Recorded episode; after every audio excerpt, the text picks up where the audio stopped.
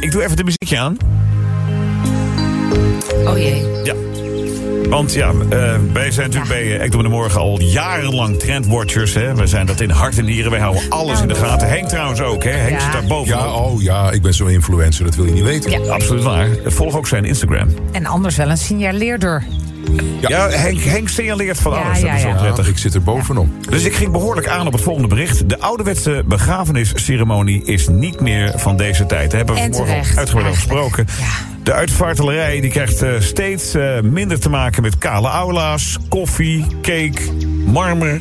Het is allemaal een beetje koud, hè? Ook waarheen, waarvoor wordt dat niet meer gedraaid. Zelfs dit nummer niet meer, hè? Le Sol Chanté. Nee, dit was er ook één. Dit was er één, hè? Dit stond in de top 10, hoor. Maar de vraag is natuurlijk, hoe moet het dan wel? Dus eigenlijk moet dit muziekje ook meteen weer uit, want dit is niet meer van deze tijd. Ik zet het uit ook.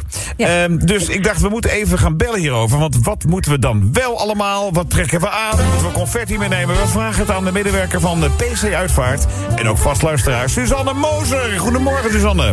Goedemorgen, Gerard. Ja, wat fijn dat we je even konden bellen. Want klopt het nou dat uitvaarten aan het veranderen zijn? Ja, zeker. Ja hoor. Het is niet meer van een koffie en cake. Nee. Wat willen mensen wel?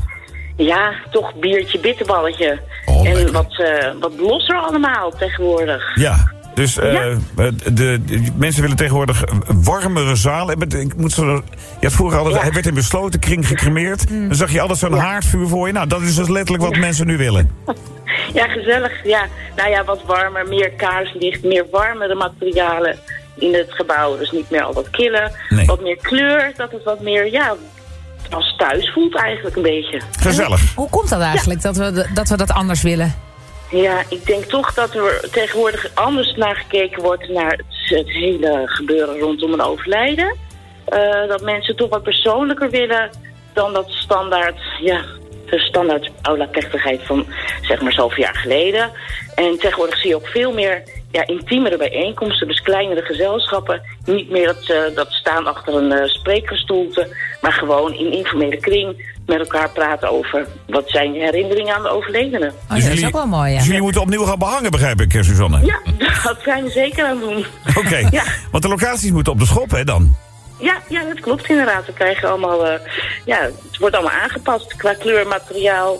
Het wordt allemaal wat ik zei net, wat warmer, wat intiemer, wat huiselijker. Dus dat is wel heel fijn. Wij zitten overigens op een hele mooie locatie, hoor, in Alphen aan den Rijn. Ah, midden in een park, dus dat komt al heel dicht in de buurt, maar het wordt nog mooier. Koffie en spacecake dus. Dat is eigenlijk het verhaal. Wat ik me ook afvraag, want ik hoorde namelijk het verhaal over dat mensen steeds vaker kiezen voor een rituele route naar de verbrandingsoven. Ja. Nou is dat bij ons in het pand is dat gewoon een kwestie van, je stapt de aula uit en 2 meter verderop is al onze crematieruimte. Maar op andere locaties is het ook zo dat je bijvoorbeeld een crematieruimte echt op een andere plek hebt dan de plek waar de plechtigheden plaatsvinden. Dus dan kunnen mensen echt meelopen met de overledenen naar die ruimte waar dan uiteindelijk de crematie plaatsvindt. Ja,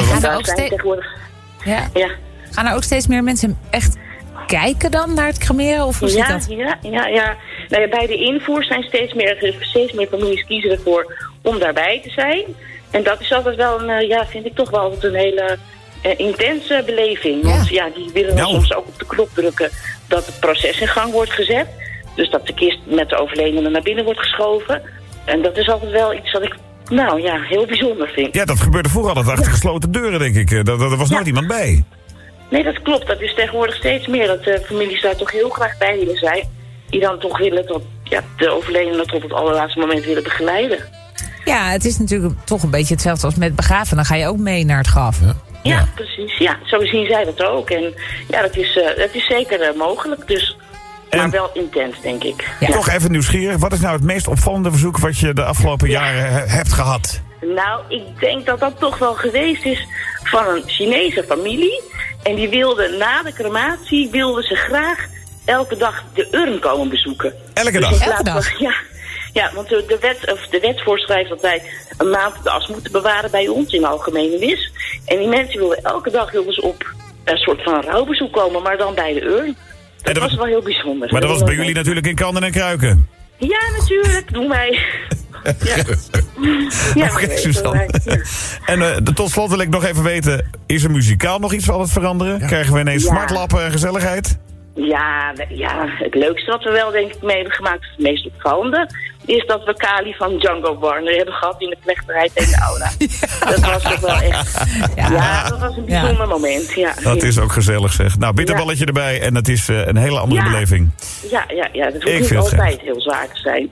Gelukkig Suzanne, maar. Ik vond het fijn dat je gesproken te hebben. Ik zeg zand erover en heel veel succes vandaag. Dankjewel en een fijne show nog. Dankjewel, hè. Het programma lijkt nu eindelijk ergens op, hè. Dat soort gesprekken. Maar maak je geen zorgen, wij laten ons voorlopig nog niet kisten, Henk. Nee, wij laten ons niet kisten. Nee. Het leven is een raadsel. En de muziekwereld soms ook. Laten we daar Nick Kershaw mee van de tand voelen. The Riddle.